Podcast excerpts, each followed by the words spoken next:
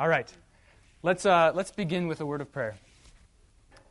Lord God, Heavenly Father, we pray that you will bless our time together as we study your word, enrich our hearts, and give us eyes of faith which look to you for every good thing. We pray this in your most holy name. Amen. Okay, so I don't know if this is cause for celebration or not, but we're on the last parable. Okay, maybe it is. I don't know. I think that the idea will be then to go back to earlier chapters, like on the Lord's Prayer. Yeah, to review, to go to go study the Lord's Prayer in Bailey. Uh, but this is the last parable, and um, uh, it's a familiar one. So maybe uh, why don't we do this? Why don't we just start by reading the parable? I don't think that Bailey had a ton of new observations to make like he has in the past. He hasn't. Well, there weren't a lot of very cultural notes to make. So we might, take, we might get through it pretty quickly, but I've got some other things that we can chat about as well. Let's, um, let's start by reading the parable, Luke chapter 20. So everybody have a copy of the sheet of paper? Did you get one there? Okay. Luke chapter 20, verses 9 through 18. And is there a volunteer who would care to read that? Mary. Then he began to tell the people this parable. A certain man planted a vineyard, leased to his vineyard dressers, and went into a far country for a long time. Now at vintage time he sent a servant to the vine dressers, that they might give him some of the fruit of the vineyard. But the vine dressers beat him and sent him away empty-handed. Again he sent another servant, and they beat him also, treated him shamefully, and sent him away empty-handed. And again he sent a third, and they wounded him also, and cast him out. Then the owner of the vineyard said, What shall I do? I will send my beloved son. Probably they will respect him when they see him. But when the vine dressers saw him, they reasoned among themselves, saying, this is the heir. Come, let us kill him, that the inheritance may be ours. So they cast him out of the vineyard and killed him. Therefore, what will, will the owner of the vineyard do to them? He will come and destroy those vine dressers and give the vineyard to others. And when they heard it, it, they said, Certainly not. Then he looked at them and said, What then is this that is written? The stone which the builders rejected has become the chief cornerstone. Whoever falls on that stone will be broken, but on whom it falls, it will grind him to powder. All right. Thank you, Mary. so this is a um, this is a parable which shows up in all three synoptic gospels: Matthew, Mark, and Luke. Um, it, it's a little bit different in others uh, in the other gospels. I can't remember which, whether it's in Matthew or Mark, that the, uh, the vine dressers, the tenants, actually kill one of the other servants. Um, but the, the plot is pretty straightforward, right? Um, the guy has a, fee, uh, a vineyard, he leases it out, and when it's time for the fruit to come, he expects to receive some, and they, the, the, the tenants are not respectful. They don't, they don't, they don't send any of the fruit, and they mistreat, they shame his servants. So, um, if you can summarize it in, in few words, what's the point of the parable? What do we get out of it? Nancy. Thanks to Bailey, who points out the chiastic. Right. the point would be that the owner sent his son instead of retaliating. Okay. But of course, as a Westerner, right. the, I, the point is that the vineyard's going to be given to others. Sure, yeah. If you, so if you read it sort of in a linear way, you get to the end of the parable and you say, okay, this is the summary here. He will destroy those tenants and give the vineyard to others. That's the, that's the sort of high point. Well, as, as, as Nancy said, Bailey points out there's, there's this, this ring structure. So the beginning and the end correspond, and then you get you, the, you know, the second part and the second to last part correspond, and you get to the middle, and that's the climax. And the climax is the, the, uh, the owner's decision not to pursue justice, not to call in the authorities and you know, run these terrible tenants out, but to send his son instead. Um, and that's, I mean, it's the, the, the applications to, you know, our own salvation are pretty, pretty straightforward. Um, we see that, especially when we, when, we, uh, when we hear the Passion story, right? They've killed the prophets, um, the ones that have been sent before, and now God is, in spite, in spite of that, sending his son, and they kill him nevertheless. Mary. I have a question. During this time in that society, didn't they have consequences for killing somebody? Yeah, I think they did. The Romans weren't right there and saw it. It's not like what we have. The person is arrested, then he comes to trial, and then, then he's either found guilty or innocent. Right. It, it sounds, from Bailey's description, it sounds like the, it, the burden uh, for prosecuting would have, would have fallen to the owner. So it would have been his decision. So they, they mistreated his servants. If he wanted to pursue justice, he could. But there wasn't, it wasn't like United States where you get, you know, there, there, there's a public prosecutor and, and you, get, you get a defender regardless of whether you can afford a lawyer or not. You know, it wasn't quite like that. Um,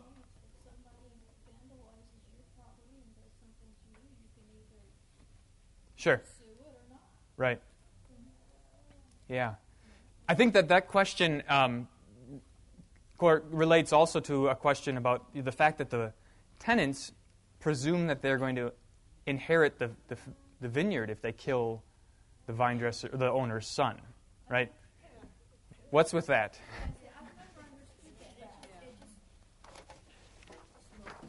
That's right. I mean, so, so yeah. So yeah, you're welcome. So Bailey, you know, what's what's Bailey's explanation? How how do they think they can get away with that?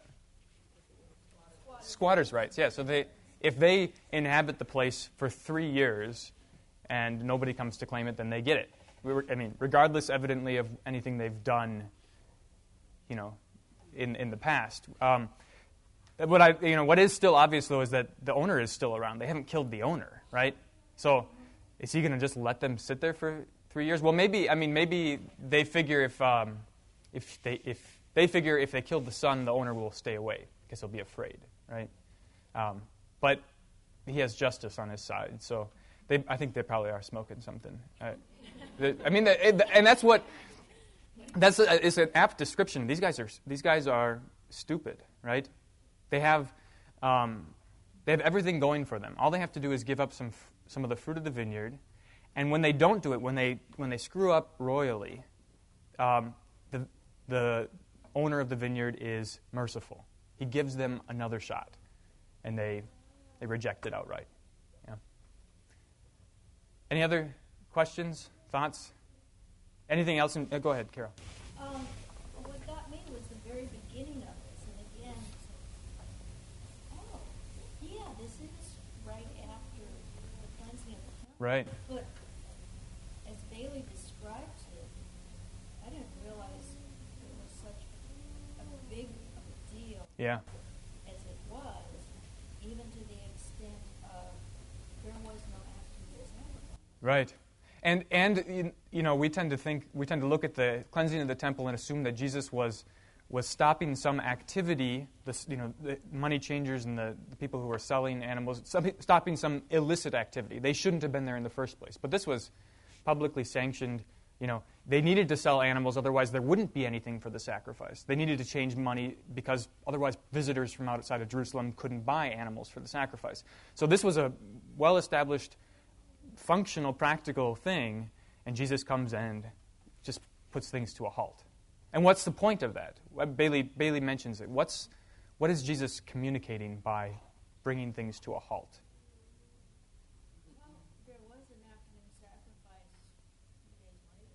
Okay. Yeah. That's very true.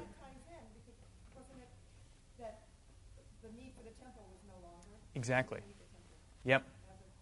Yeah. If you read, if you read um, the Gospel of Luke, thinking about the, rela- the role of the temple in the story, you, it becomes pretty clear that Jesus starts to communicate that he is he is the new temple. Um, he, and this is this is true in John as well. Um, we, we talked about the Feast of Booths in the adult Bible study on Sunday morning a while ago, and there's a great example. So, um, you know, the pilgrimage to the temple in Jerusalem was the big deal, and now Jesus stands up and says, well, here I am, you know, come, come to me if you're thirsty. Come to me for light, right? Yeah, um, and so, I mean, anybody who had their, and this is, this is another point Bailey makes, anybody who had their eyes open or who was sort of listening carefully to what Jesus was saying would see that he's making some pretty big claims, and especially when he quotes Psalm 118. So this was, this was the pilgrim psalm which had been sung as they, they uh, during the triumphal entry into Jerusalem. It was the, the psalm which um, you know, marked the, the, the procession to the temple. And Jesus is here saying that he is the cornerstone that's been rejected. And Bailey, may, may, I don't know if you noticed this, Bailey pointed out this interesting um, linguistic thing. So there's a, a, play on words that happens at the end of the parable. So the Hebrew word for son is ben, you know, Benjamin. Um, so that's the Hebrew word for son, and the Hebrew word for stone is eben. Um, and so, and this, this, happens frequently. These, these guys were clever. When, when, you know, and, and in, with Hebrew, it's really easy oftentimes to make these kinds of plays on words because there are very few words in the Hebrew language, and they, a lot of them sound the same. So if you're, if you're clever with it, you can make this, draw this association. So the son was sent to the people, and now the stone is the one that's been rejected. And Jesus is pointing at himself all the while, showing that, that he's, he's the guy. Anything else from Bailey that caught your attention? Nancy. Like that story about King Hussein. Yeah, let's talk about that for a minute. What, what was the sto- Can you just quickly summarize the story? Apparently, some of his military guys were planning a coup, and he found out about it.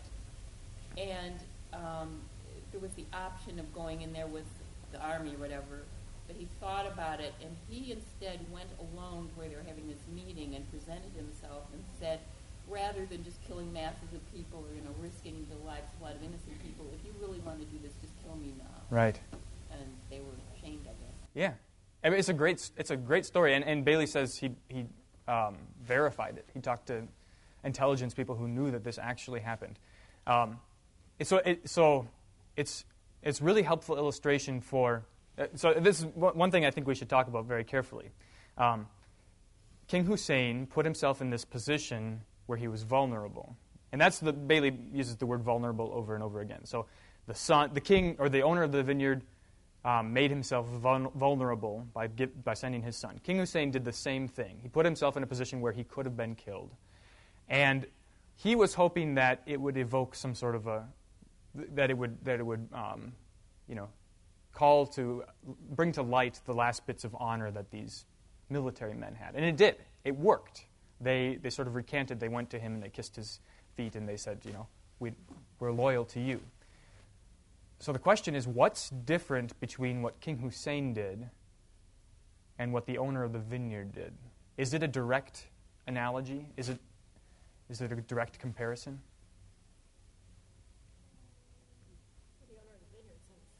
Okay, right, and and that's you know that's interesting because uh, um, I think that especially nowadays, I mean, it's hard, a little bit harder for us to see the identity between sending your son and, and going yourself. But I think that that's, what's, that's really what's being communicated. By sending his son, the owner was, was himself going. A, you know, a part of himself was going, which I think is important to note. Um, it, wasn't, it wasn't like he was sending a representative. He was, you know, the, the, the servants were representatives. Now he's now he's investing himself in it, right? Jan.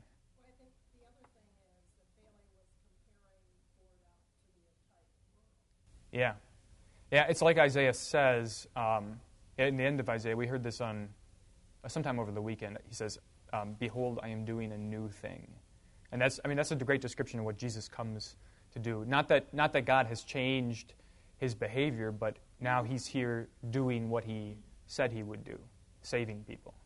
Um, good. So, so but uh, but think about King Hussein again. I think that there's there are some.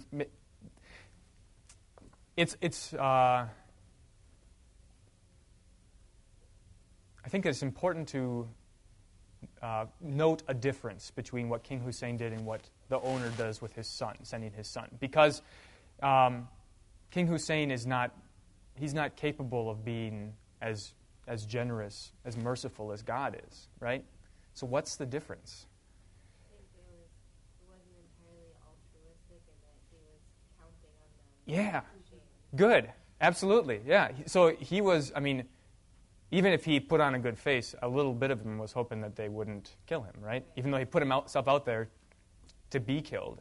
He put himself in the position of being vulnerable, but his heart probably wasn't in it 100%, right?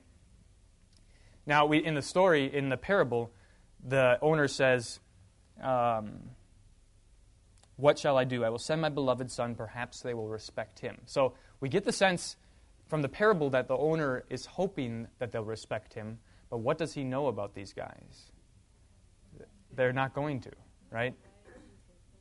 Yeah, right. Yeah, so he, he is putting himself in a position where he knows they're not going to um, they're not going to be shamed. They're not going to come back to him um, and receive his you know receive his forgiveness.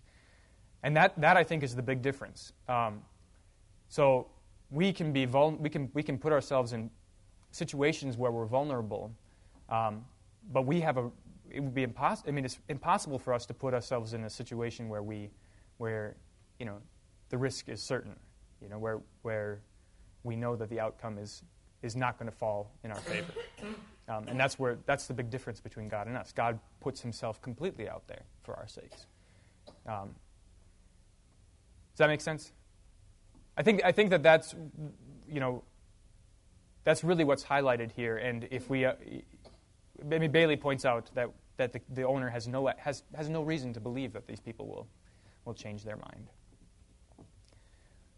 Okay, what else? Anything else from Bailey? I, th- I think the story about King Hussein was really helpful um, for illustrating the point.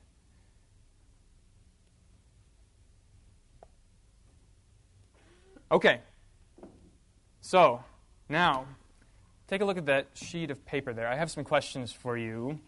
A lot of questions about vulnerability. This, I was thinking about this quite a bit. I, I don't know if you um, are familiar with TED Talks. It's this um, organization, I think TED stands for Technology, Education, and Design. And it's this, it's been going on for a while. All over the world, they have these gatherings, conferences, where they invite speakers to come and give presentations about um, technology, education, and design. And oftentimes, they're really, really insightful and they bring really brilliant people. If you look up, te- if you go to TED.com, you can see some of the interesting stuff they have. Anyways, there was a woman who gave a talk a while ago about vulnerability. She was a she's a, a, a therapist who did who did graduate work um, studying the relationship between vulnerability and a sense of self worth, and um, and the, relationship between that and feeling connected. Um, and so, her I'll give you the, the quick summary here. Her assertion is that just as people, as humans, in order for us to feel connected to one another, we have to be willing to be vulnerable. Um, vulnerability is something which is inherently human. She says we, um, we can't avoid it, although we try as hard as we can. And so, living wholeheartedly is the way she puts it. Living wholeheartedly involves coming to terms with the fact that it's okay to be vulnerable. It's okay, and, and vulnerability is not weakness, and it's okay to take the risk of it being put to shame. So she has this great discussion about vulnerability. I think it's really helpful, though, to um, to compare that with both the vulnerability that God displays in sending His Son, and also what kind of vulnerability we ought to exhibit as Christians. Is it different than just normal human vulnerability? So let's we'll get there. Um, but let's start with the first couple questions there. So these ones should be pretty straightforward. What is vulnerability? If you, if, you if you have to define it, what is it? Mary. Vulnerability is, uh, I'm just sitting here thinking of my youngest daughter. But I love Costello. Yeah, uh, that's, I, and I think, right, and I think that we, you said something, uh, you said a distinction, an important distinction at play here, which is the difference between, when it comes to truth, um, vulnerability versus gullibility, right? yes. So, and there's an important thing there, uh, and it has to do with the way we develop relationships. So, um, you're not truly vulnerable if you if you just believe everybody believe everything everybody says. but you are vulnerable if you believe the things that people say who are, who, with whom you have relationships, with whom you've established trust, but nevertheless who could betray you, who could tell you a lie, right?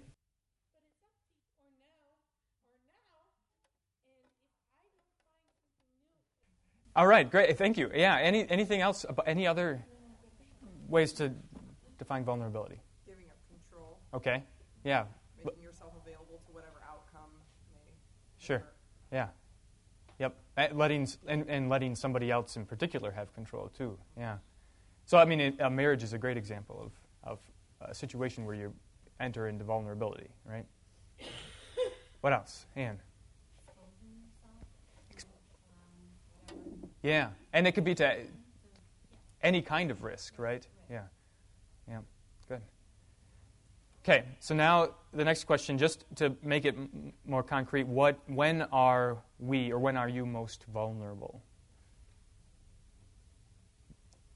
It's a tough question, I know. So that- yeah. When yeah, uh, good. Clo- closing your eyes at night, I think, is a, a remark. Yeah.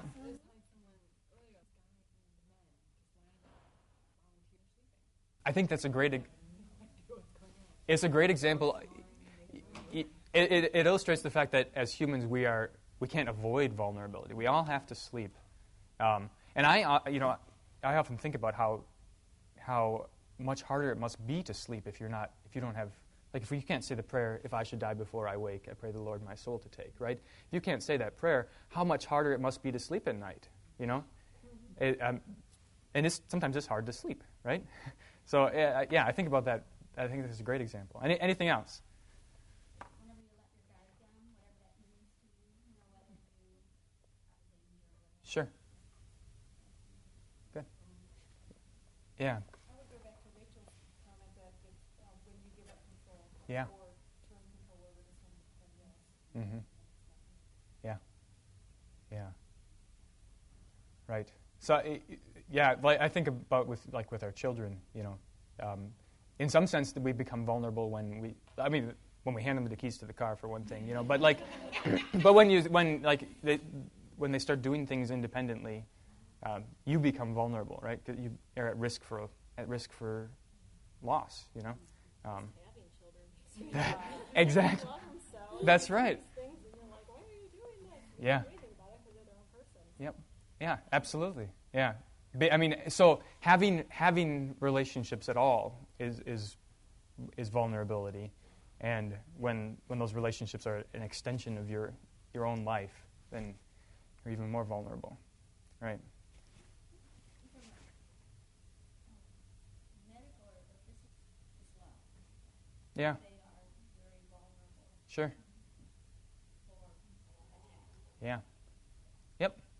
Right. Yep. Mm-hmm. They, and that's the remarkable thing. They go hand in hand. So trust, um, trust is obviously essential to human relationships. We can't, um, you know, a society in which lying would be is is is acceptable, is normative. Um, there can be no human relationships if you never know whether somebody's telling you the truth. It, it just doesn't work, right? That's why that's why every culture telling the truth is a virtue. It's, it's, a, it's, a, it's a rule, it's a hard and fast rule. Um, and so, trust, you know, though, requires this vulnerability. And so, uh, it's amazing that such a high virtue um, requires us to be at our perhaps most humble, right? To be the most available to, to injury. Okay, so the time is flying. I want to play for you a few minutes of um, what this woman, her name is Brene Brown, what she had to say. So this um, on the radio on NPR, they do uh, every couple of weeks a TED Radio Hour where they sort of curate a bunch of TED talks, and this one was about risk taking, and so they interviewed the woman and t- played part of her talk. I'll just play a, f- a few minutes of it, and the thing to think about is now we have to bring this home. What's the difference between the, the kind of vulnerability that we're talking about here, which is just sort of human, I mean, inherently human and important for relationships. What's the difference between that and God's vulnerability and our vulnerability as Christians? So, it's just, just sound. I'm going to put my microphone here. And it's, I'm, we're jumping right into the, middle of it here, so hang tight. And I'm always thinking, you know, right on. Brene studies vulnerability and how it affects almost all of our thoughts and decisions and really our lives. And she gave a TEDx talk in Houston all about it. And, uh, and what happened? Oh, Do you don't know what happened. Um, What happened was that even by TED standards, this thing was huge. More than 8 million views. That's why people come up to her in the street. And what made Brene's talk different? Well, Brene's a numbers person, but wrapped up in that data is a very personal story. A story about how she learned to embrace vulnerability. I felt like for the first time, really, in my career, this total freedom to try something new. And I thought about it, and I thought about, well, why don't I just try something really scary? And I let me, you know, I'll be vulnerable while I'm talking about vulnerability. And so I want to talk to you and tell some stories about a piece of my research that fundamentally expanded my perception um, and really actually changed the way that I live and love and work and parent. So very quickly, really about six weeks into this research, I ran into this unnamed thing that absolutely unraveled connection in a way that I didn't understand or had never seen. And so I pulled back out of the research and thought, I need to figure out what this is. And it turned out to be shame. And shame is really easily understood as the fear of disconnection. Is there something about me that if other people know it or see it, that I won't be worthy of connection? The things I can tell you about it, it's universal. We all have it. The only people who don't experience shame have no capacity for human empathy or connection. No one wants to talk about it, and the less you talk about it, the more you have it. What underpinned this shame, this I'm not good enough, which we all know that feeling. I'm not blank enough. I'm not thin enough, rich enough, beautiful enough, smart enough, promoted enough. Um, the thing that underpinned this was excruciating vulnerability. This idea of, in order for connection to happen, we have to allow ourselves to be seen, really seen. And you know how there are people that, like, when they realize that vulnerability and tenderness are important, that they kind of surrender and walk into it? A, that's not me. And B, I don't even hang out with people like that. Uh, for me, it was a year long street fight. It was a slugfest. Vulnerability pushed, I pushed back. I lost um, the fight, but probably won my life back. And so then I went back into the research and spent the next couple of years really trying to understand what they, the wholehearted, um, what the choices they were making, and, and what, what, is, what, what are we doing with vulnerability? Why do we struggle with it so much? Am I alone in struggling with vulnerability? No. So this is what I learned. We numb vulnerability. Having to ask my husband for help because I'm sick and we're newly married. Being turned down, asking someone out, waiting for the doctor to call back, getting laid off, laying off people. This is the world we live in. And one of the ways we deal with it is we numb vulnerability. You cannot selectively numb. So when we numb those, we numb joy. We numb gratitude. We numb happiness. So Brene kept researching vulnerability, and two years later, she was back on the TED stage. There's two things that I've learned in the last year. Um, the first is vulnerability is not weakness. And that myth is profoundly dangerous. And I've come to the belief, this is my 12th year doing this research, that vulnerability is our most accurate measurement of courage. How? This came up a lot when we asked people what's something from an example from their lives that they would use to describe vulnerability. And a lot of people said vulnerability is picking up the phone and calling someone who's just been through something tragic or traumatic. And you know, we all kind of do the same thing. We look at the phone and we think, oh my God, I've got to call her. I can't believe her husband had a heart attack and died. I've got to call. And we kind of circle the phone and we think, uh, I don't know. Maybe I'll call later because, you know, what am I going to say? And so I think when we finally call, and the hard thing about that call is we know that there's nothing we can say to make things better. All we can do is say, I'm with you in this. I'm hurting for you. You're not alone. When we pick up the phone and make that call and we hang up and we walk away from the phone, we feel courageous. We feel like we've had the courage to live in integrity. We're aligned with our values. So let me ask you this question. Have you ever had, put you on the spot, um, have you ever had that situation where you really needed to make that call, but you didn't? Yes. Yes. Me too. I have too. And then what is that feeling that you have when you run into that person at the grocery store a month later? Shame. Yeah. I mean, Total shame. Yeah, You avoid. You want to avoid them. You can't look in their eyes. you do. So then you've got a person who's in grief, probably feeling really alone and isolated, and you're hiding behind the potato chip aisle. I think vulnerability is courage. I think it's about coming through in times of deep uncertainty and of deep fear and emotional risk. I think that's I think that's brave. I think it's brave to show up. Is it necessary? Do you have to Yes. do it? Yeah, because here's the thing. If vulnerability is indeed uncertainty, risk, and emotional exposure, then to be human is to be vulnerable. To be in relationship is to be vulnerable. To be, you know, professionally engaged at work is to be vulnerable. We're up against uncertainty, risk, and emotional exposure every day, all day.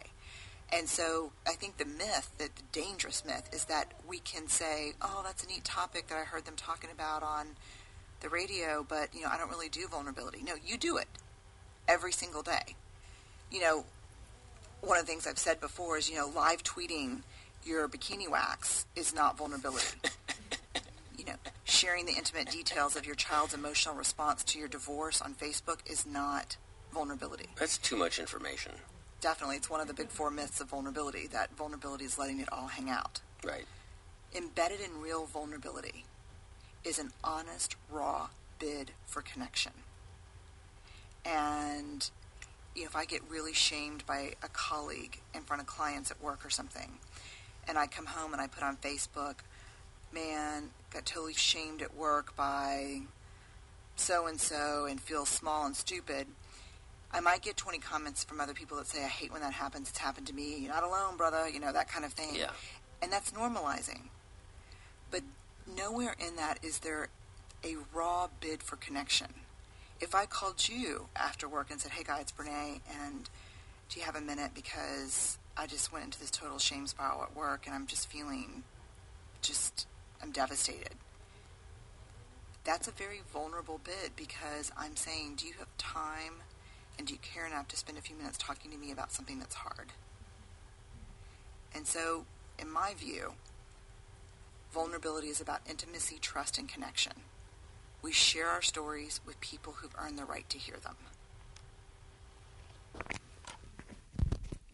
Okay. Yeah, well, it's something else, I think, if you do it on Facebook. I don't know what it is, though. what do you? Th- what, so, what do you think about that? It- yeah. Is it is what she has to say helpful? You think? How how so? Can you? Honestly,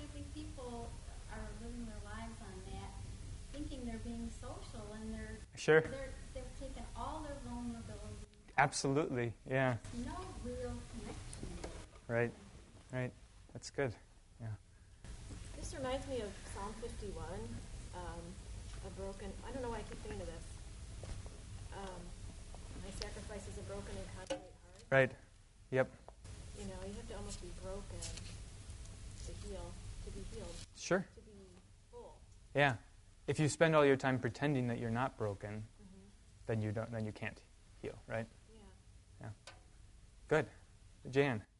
Well, I'm, I'm sitting here thinking back to when my kids were teenagers and they're in their mid 40s now. So he learned how to bike. That's good. And Jan only broke down the night that the thunderstorm Yeah.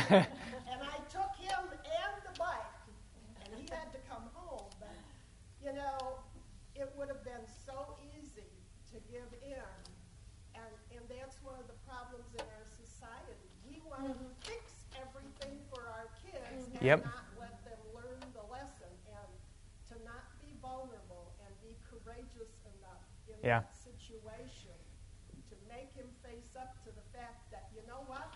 Driving is not a right, it is a privilege, Sure. and you lost it. Good.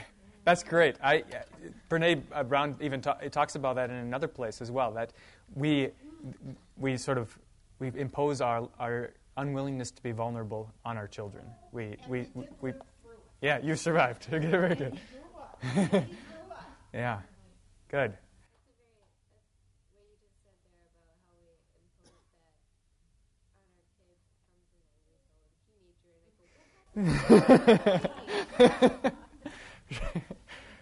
Good. Uh, okay, so now um, I mean, th- there's a lot. There's a lot to talk about just from that little clip. So if you want to hear the rest of, or hear more of her talking, I, I'd encourage you to. She's very interesting and very helpful.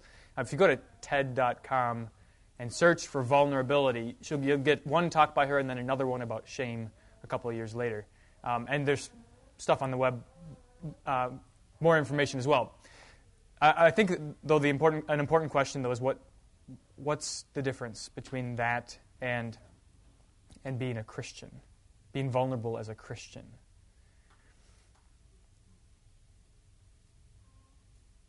Any ideas? It's a tough question. That's, the- that's the way that we're able to help each other get through life. Yeah. If, if we're if we're snobbish and we don't fess up to our weaknesses or our life examples, what we've gone through, how are we going to help somebody else? Sure. Yeah, absolutely. I mean, it, so really, these observations about vulnerability as, as, as essential to being humans um, are it's, it's, it underpins everything we have to say about love. So um, we don't understand what love is unless we understand what it is to trust and to, to be vulnerable. We got this great quotation by C.S. Lewis um, from the Four Loves. I, I'll let you read it uh, on your own, um, but it's uh, you know it's, it hits the nail on the head. So and, and we're called as Christians to love God and to love our neighbors.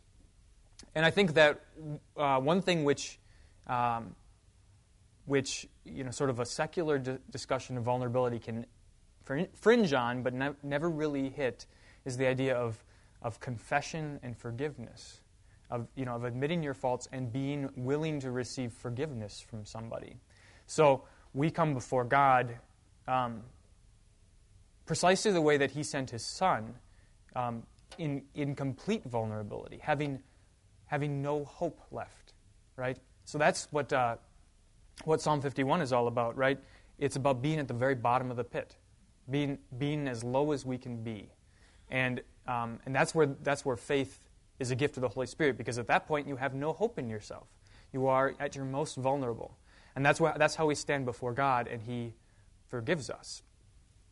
So then, you know, as Christians, we are called to imitate that behavior, you know, among each other, both in confessing our sins, being being humble, and in being willing to for, and being willing to forgive.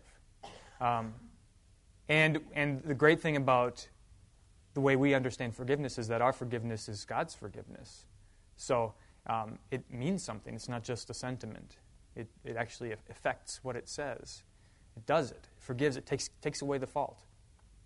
And, um, and so it, this is a, I think it's a great example of how um, there's so much truth in what in, in, in, simple observations about human life. There's so much truth we can glean, and um, and we benefit from that. But we need we need the gospel as well to you know to to finish to seal the deal for us. Right? Does that make sense?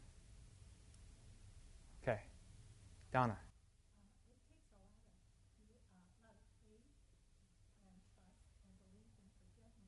Right. Yep. Great. Yeah. So, so if you if you listen to more of what she says, think about it in those terms, because, um, and this is true for so much of, of so much of uh, what's brilliant in the world is that they get they get so close, they get so close, and what's missing is what's missing is the gospel. You know, the fact that we can't we can't we see what we need to do, but we can't do it on our own, right? Yeah, I was when Mama said that. I mean, it's like I think about doing all that stuff without like the safety net of faith. Yeah. How does it? How do other people do it? Right. You know, like you would just, you know, wonder people have so many problems that are like just trying to cover up Yep. all those feelings of shame and vulnerability. Yeah. Because if you don't have the faith to back it up, how much harder would that be? Yeah. Yeah. We better we better call it quits here. The kids are calling. So let's pray. Lord, remember us in your kingdom and teach us to pray. Our Father, who art in heaven, hallowed be thy name. Thy kingdom come, thy will be done, on earth as it is in heaven. Give us this day our daily bread, and forgive us our trespasses, as we forgive those who trespass against us. And lead us not into temptation, but deliver us from evil. For thine is the kingdom, and the power, and the glory, forever and ever. Amen. Thank you very much.